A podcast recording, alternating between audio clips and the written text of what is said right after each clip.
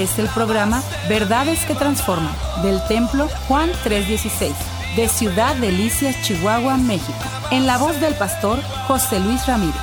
Contáctanos al teléfono 639-477-2525 o al correo electrónico juan316templo gmail.com o visítanos en la avenida 18 y calle 41 Sur, Colonia Lindavista. Verdades que transforman. Comenzamos. Vamos a ir a eh, libro de los Hechos de los Apóstoles, el capítulo 2, el versículo 42 al 47. Vamos a leer una porción. Le voy a pedir que ponga mucha atención a la palabra, a la lectura de la palabra.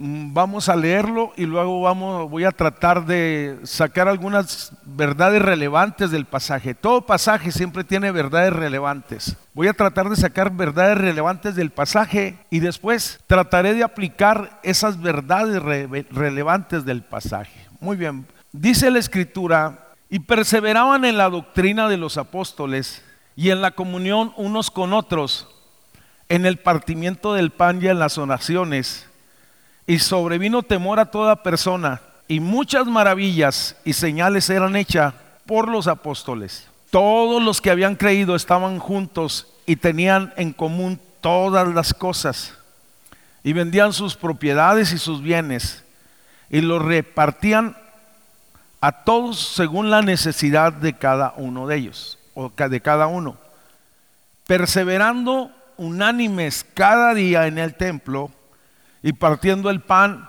en las casas comían juntos con alegría y sencillez de corazón, alabando a Dios y teniendo favor con todo el pueblo. Y el Señor añadía cada día a la iglesia los que habían de ser salvos. Puede sentarse, por favor. Hay algunas verdades que son interesantes. Primero que nada se expresa que la iglesia primitiva o esta iglesia en particular perseveraba en la doctrina de los apóstoles. El fundamento de Dios es firme desde el principio. Creemos que Cristo salva, sana, bautiza con el Espíritu Santo y viene pronto. Perseveraban en la comunión unos con otros. Había comunión entre la iglesia. Oye, y es muy interesante en el partimiento del pan, sacramento, y en las oraciones, y esto habla de acciones. Tercera verdad, perseveraban en unidad y tenían todas las cosas en común. Y la cuarta verdad que aparece en el pasaje, perseveraban en fe y en unción y muchas señales Dios obraba en la iglesia primitiva. Hoy comenzamos una nueva serie que titulamos Digno de imitarlo. Hay un fenómeno de carácter social eh, que se habla del poder de la influencia. Lo comenté la última vez, tenemos la capacidad de poder influir todos en más de 150 personas, o puede ser más. El ser humano por naturaleza busca modelos imitar. Los hijos imitan a los padres, los padres somos modelos. Ellos aprenden de los padres vamos, sus expresiones, sus modales, heredan las tradiciones, incluso imitan las buenas y las malas conductas también. Los adolescentes imitan a sus artistas preferidos. Los adultos imitan a, quien consideran exitosos. Pero los cristianos, oye, tenemos un modelo digno de imitar, me refiero a Cristo. Pero ¿qué dice la Biblia en relación a esto? Pablo, eh, uno de los autores o el que escribe gran parte del Nuevo Testamento expresó lo siguiente en Primera de Corintios 11:1. Dice, "Sed imitadores de mí como yo lo soy de Cristo." Y desde luego eh, suena así como muy fuerte, pero es una realidad. Primera de Tesalonicenses 1:6 dice, Pablo escribiendo a los de Tesalónica, a la iglesia, y vosotros viniste a ser imitadores de nosotros, los discípulos, y del Señor, habiendo recibido la palabra del Señor. Cuando yo veo la iglesia, es una iglesia, la iglesia primitiva que expresa grandeza, no perfección, pero tiene muchas cosas dignas de imitar. Dado que la fe que poseemos nosotros ahora tiene su origen en la persona y en el sacrificio de Cristo, le recuerdo que Jesús tomó a doce de sus discípulos, oye, los instruyó, los envió a predicar, vamos, y de esa manera se formó la primera iglesia que está registrada en el libro de los Hechos de los Apóstoles.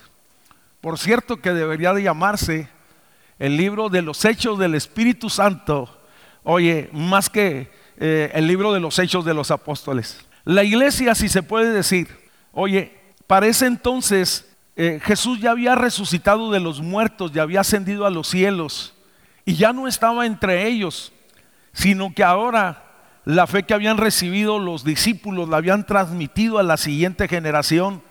Y esta iglesia era la primera generación. Vamos, por cierto, que esa iglesia eran discípulos y no solamente simpatizantes. Porque en ocasiones hay muchas personas que simpatizan, pero nunca, oye, son discípulos, son discípulos de Jesús. Veo eh, algunas características muy interesantes, dignas de imitar de esta iglesia. La primera verdad, esta iglesia, y quiero abarcar el contexto histórico y el contexto bíblico, lo que está atrás y adelante del texto. Oye, esta iglesia es digna de imitar porque renunció a todo legalismo religioso. Antes de llegar ellos a la fe o a la gracia, ellos se jactaban, me refiero a los judíos, porque la iglesia primitiva estuvo conformada mayormente, oye, por judíos.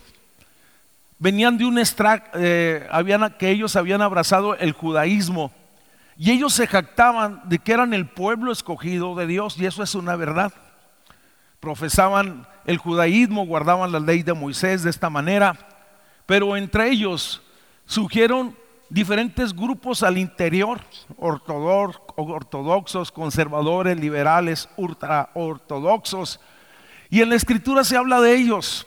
Cuando vas a los evangelios te empieza a hablar de los fariseos, de los saduceos, de los escribas, y todos ellos tenían interpretaciones muy singulares. El problema de la mayoría de estos grupos y en particular de los fariseos es que hicieron de, sus tradiciones mandamientos.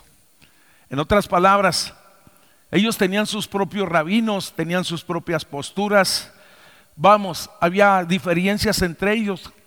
Y podemos decir que en el sentido eh, espiritual, Jesús los reprobó porque decía que ponían cargas pesadas sobre sus discípulos que ni ellos mismos podían llevar o tocar con su, un dedo aquellas cargas.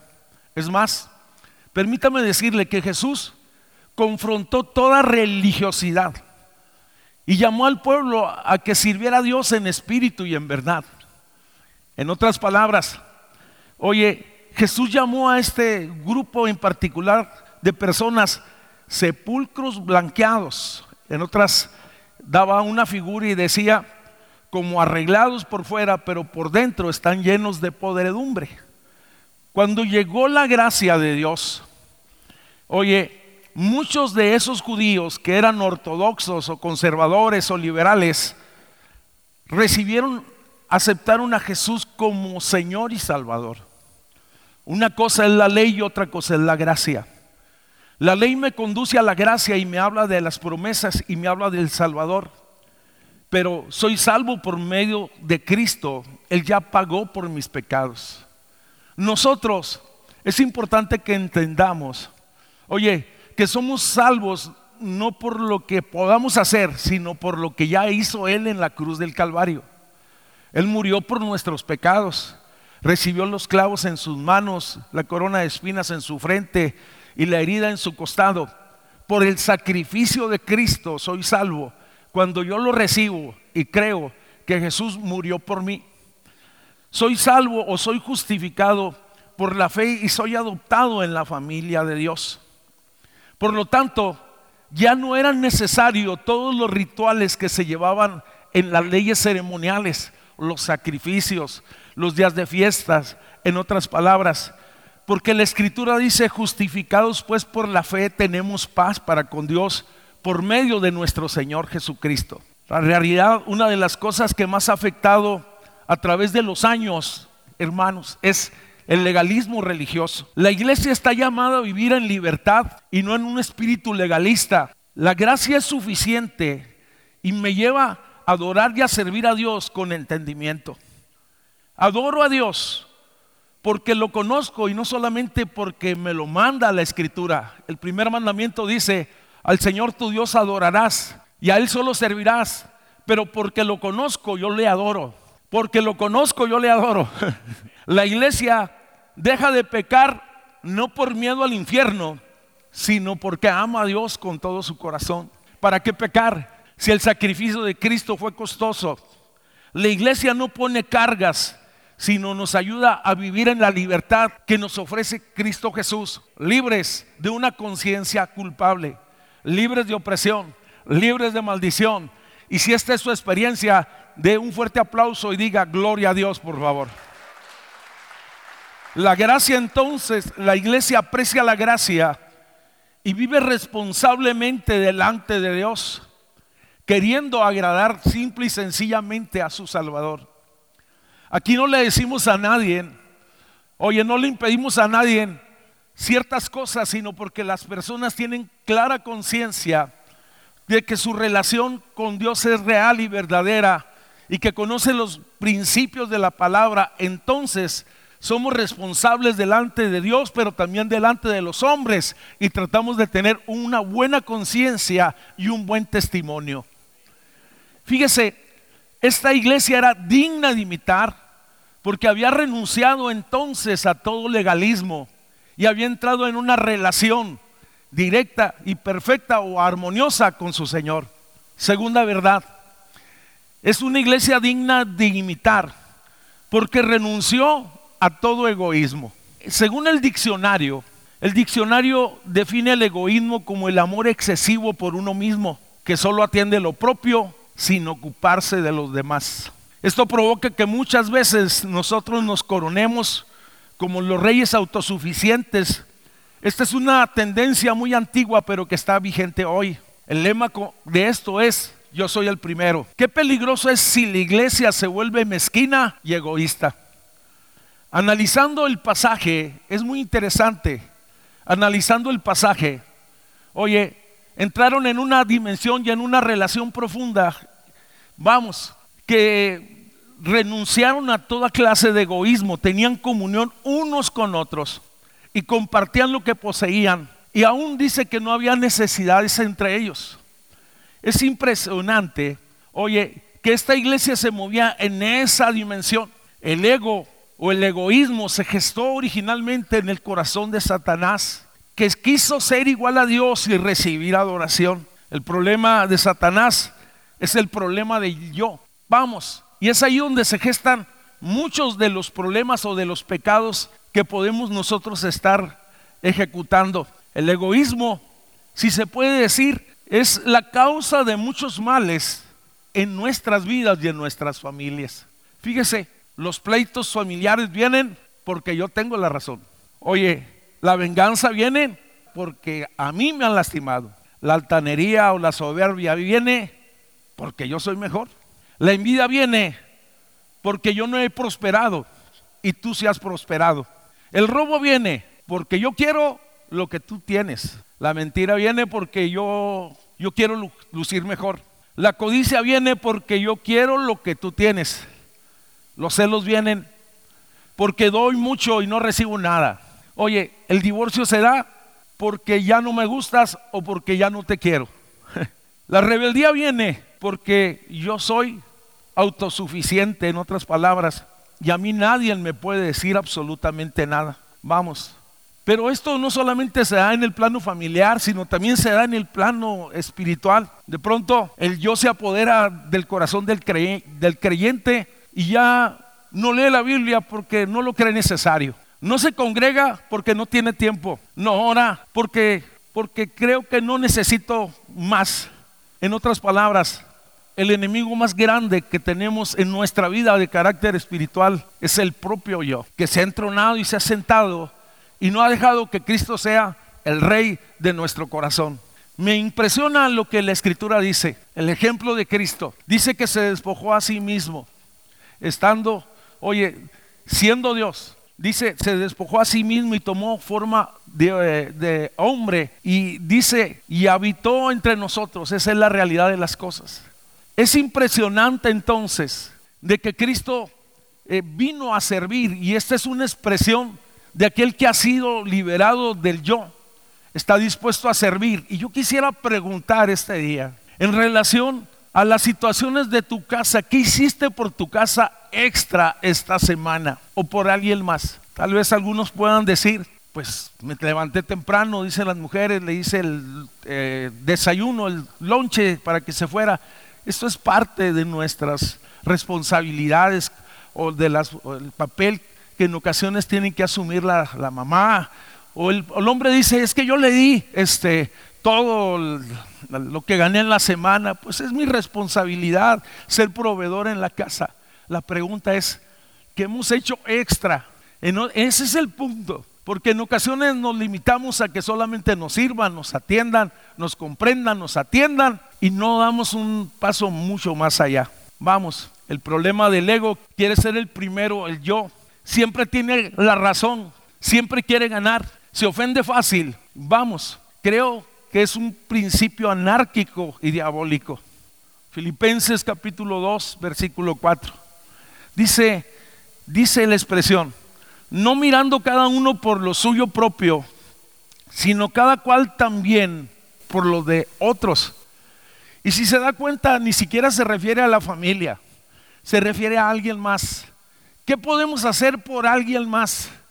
Vamos, es interesante esto y creo que semana a semana debemos de hacer como una sumatoria porque en ocasiones Dios nos da la oportunidad de hacer algo más por alguien y nos perdemos la bendición de poder servir o ayudar a alguien más. Fíjese, volviendo al pasaje, dije que la iglesia era generosa, la iglesia era solícita, la iglesia se preocupaba, la iglesia compartía. En otras palabras, ellos no sabían, hermanos, habían sido motivados a dar generosamente que en los próximos años todo lo que ellos tenían iba a desaparecer, porque la ciudad iba a ser devastada. A lo mejor, vamos, porque iba a ser invadida por los romanos y Jerusalén iba a ser arrasada.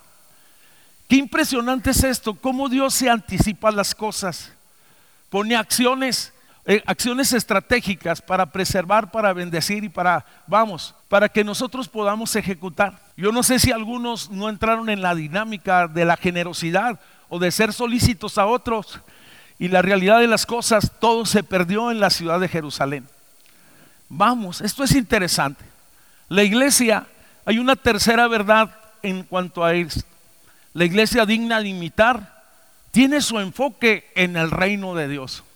Lo que leímos en los versículos, ellos estaban, oye, predicando, hablando, ministrando en el templo y en las casas, en otras palabras, enfocados en la proclamación del Evangelio. Vamos, ministrando a los necesitados. Las casas mismas se habían vuelto lugares de predicación, de instrucción. Nosotros las conocemos como casas de paz o como células o como lugares donde se comparte la palabra. Esto quiere decir que había una dinámica constante en la iglesia, compartían la fe del Señor a los demás, familias, amigos, enfocados en la doctrina de los apóstoles y en las verdades fundamentales, enfocados en preparar una iglesia para el encuentro con su encuentro con el Señor, pero enfocados en la misión. Cuando tú vas viendo el libro de los hechos y la dinámica que tiene esta iglesia es impresionante. Vamos, sana al enfermo, liberta al cautivo. Jesús lo había hecho en el pasado, pero ahora lo vemos la iglesia haciendo exactamente lo que Jesús hacía. Oye, vamos, abrazando al caído, consolando al abatido. Qué impresionante es que Dios, las manos que tiene aquí son las manos de la iglesia. Los pies que tiene aquí el Señor son los pies de la iglesia. Oye, que nuestros pies, nuestras manos, y no con esto le estoy diciendo que usted va a ser pastor o misionero o evangelista, no, le estoy diciendo que tenemos que extender el reino de Dios donde estamos, en la escuela, en el trabajo, vamos, en todas partes con nuestros amigos, compartir con sabiduría las buenas nuevas de salvación. Dios es bueno y está interesado en que nadie se pierda. Realmente la iglesia tiene que ser un lugar de entrenamiento y no un lugar de entretenimiento, donde venimos nosotros y somos capacitados para poder ir a hablar y compartir las buenas nuevas de salvación. Yo le, yo le invito, yo le desafío que no calle, que hable. Oiga, porque Dios quiere usar su vida como un instrumento de su gracia. Pero cuando voy leyendo la historia del libro de los Hechos y que mm, me llama la atención el 243, hay una verdad muy impresionante. La iglesia se desarrollaba en esa dinámica de proclamación, de predicación, de aliento, de comunión, unos con otros, del partimiento del pan, de las oraciones, de acciones, oye, acordes a la fe. Y de pronto empezó a suceder algo extraordinario, diga conmigo extraordinario. Dice, y muchas maravillas y señales eran hechas por los apóstoles. De pronto aparecieron en la iglesia milagros, milagros de liberación. Tan solo cuando brincas al capítulo 3 del libro de los Hechos, dice que estaba un paralítico en la puerta de la hermosa y que pasaban Pedro y Juan por ahí. Y dice que aquel hombre extendía la mano y le decía, dame, ayúdame. Y dice que eh, Pedro viéndolo a los ojos y creyendo que podía ser sano, le dijo, no tengo oro ni plata, pero lo que tengo te doy. En el nombre del Señor Jesucristo, levántate y anda. La iglesia, oye, aquel hombre fue levantado. La iglesia digna de imitar depende del poder del Espíritu Santo. Permítame decirle, cuando creímos nosotros, fuimos sellados por medio de su Espíritu. Pero cuando buscamos más de Dios, y la promesa es que podemos ser bautizados, sumergidos en el poder de su espíritu. Porque la escritura dice que no es con espada ni con ejército, sino con su espíritu. Y la promesa dice, y recibiréis poder cuando haya venido sobre vosotros, el poder del Espíritu Santo sobre vosotros. Y entonces me serán testigos en Judea, Samaria y en toda la tierra. Es impresionante. Ellos empezaban a hablar y Dios empezaba a testificar. Oye, el Espíritu Santo obrando en la vida de ellos. El Espíritu Santo usando las manos de ellos. El Espíritu Santo, oye, obrando milagros, maravillas, señales impresionantes. Vamos, pues podemos decir que los creyentes eran poseedores de una fe viva y por eso se atrevió a decir, lo que tengo te doy, lo poseo, tengo al Espíritu de gracia, oye, quiere hacer algo contigo.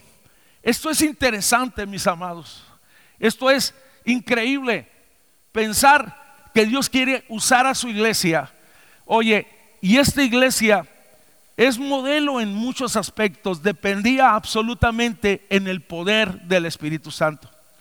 El Espíritu empoderó a la iglesia o la empodera para bien.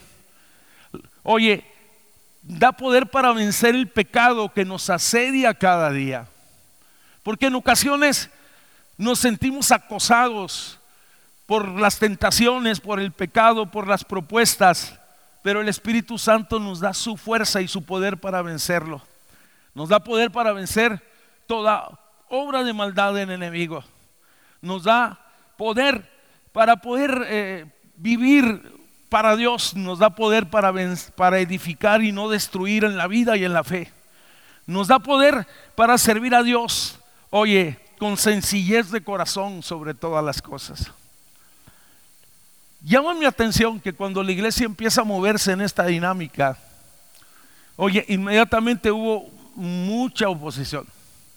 Porque muchos venían a la fe, sacerdotes, judíos, de todas partes, y muchos más lo que había sucedido, en Hechos capítulo 2, que habían sido añadidos cientos o miles de personas. Y entonces se vino una gran persecución sobre la iglesia.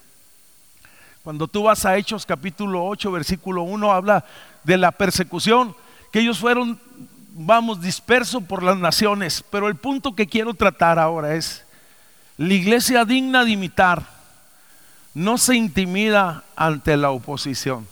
Porque la realidad, todos tenemos problemas, todos. Cuando queremos servir a Dios, todos vamos a encontrar oposición. Hasta en nuestra propia humanidad, en otras personas y aún oposición que se viene de las tinieblas.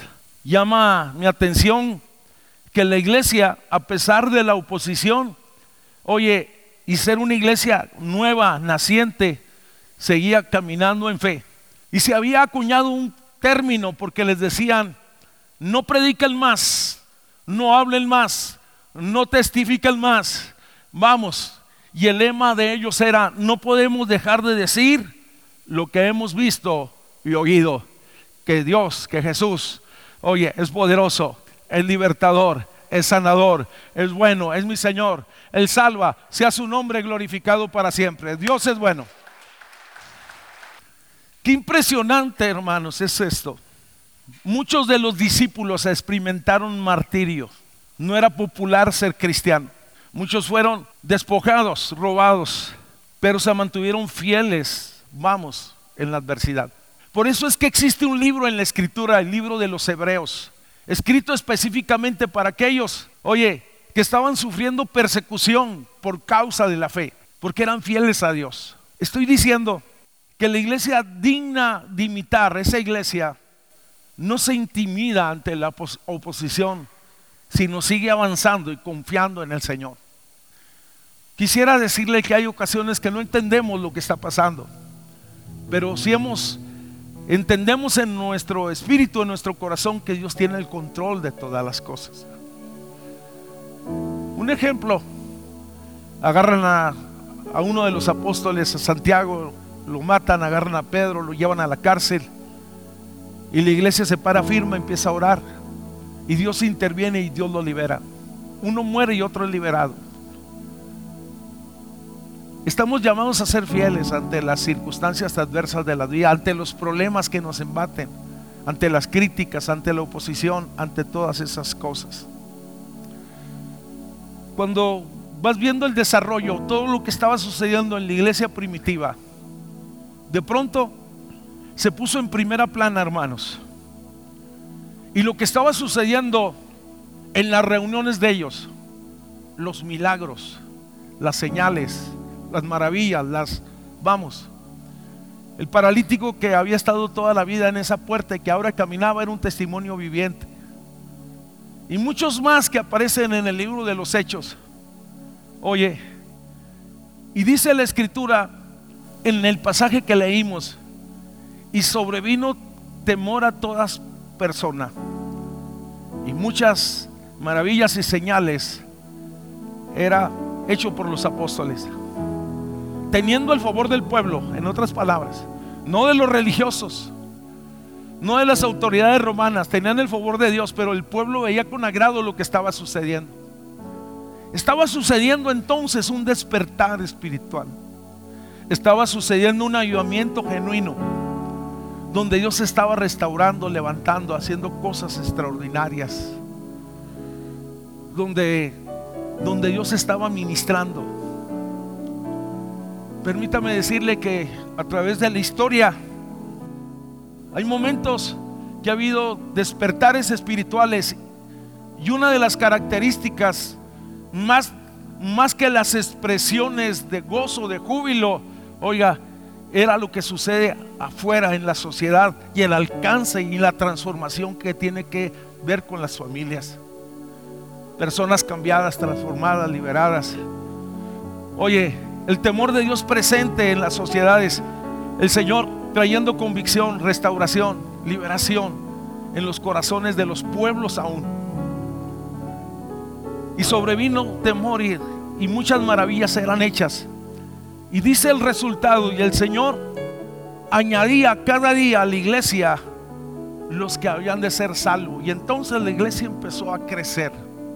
El Señor añadía cada día. El Señor convencía. El Señor se mostraba y muchos obedecían a la fe. Es asombroso el resultado, el impacto en esa generación. Fíjese qué impresionante es esto. Dios en ese mover estaba asegurando a la siguiente generación. Ellos no sabían que en los próximos años oye, serían perseguidos y sería una vendría una cosa tan terrible sobre la iglesia. Pero la semilla había germinado, habían creído y estaba creciendo la palabra y el testimonio de Dios era genuino. Oye, creo que debemos de pensar un poquito, la iglesia digna de imitar es aquella que impacta a su generación. Vamos. Generación tiene que ver con mis descendientes, pero también tiene que ver con mis contemporáneos. La iglesia que impacta, vamos, digna de imitar es aquella que impacta a su generación. Hubo algo que me sacudió, les soy sincero. Entre el versículo 46 y 47, estos días yo estaba meditando en el pasaje y hay una expresión que se dice ahí, perseverando unánimes cada día en el templo y partiendo el pan en las casas. Dice, comían juntos con alegría. Y eso me sacudió a mí, me tuvo reflexivo por un buen rato. Porque en ocasiones, cuando pasan los años, nos hemos vuelto un poco especiales, un poco demandantes. Y hemos perdido la sencillez de corazón. Es impresionante. Dice que ellos tenían un corazón dispuesto para alabar al Señor. Hoy, ¿cómo batallamos para que la gente entre en la dinámica de la adoración?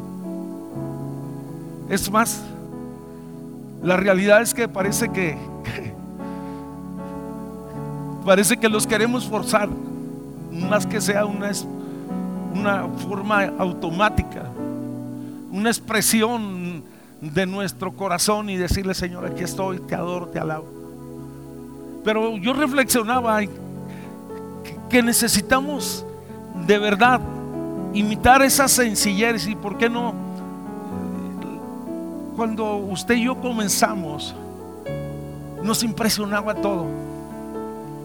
Me refiero a las cosas de Dios un versículo, un texto, un testimonio, una palabra, una predicación. Y ahora no nos conmueve nada. Ni siquiera los milagros.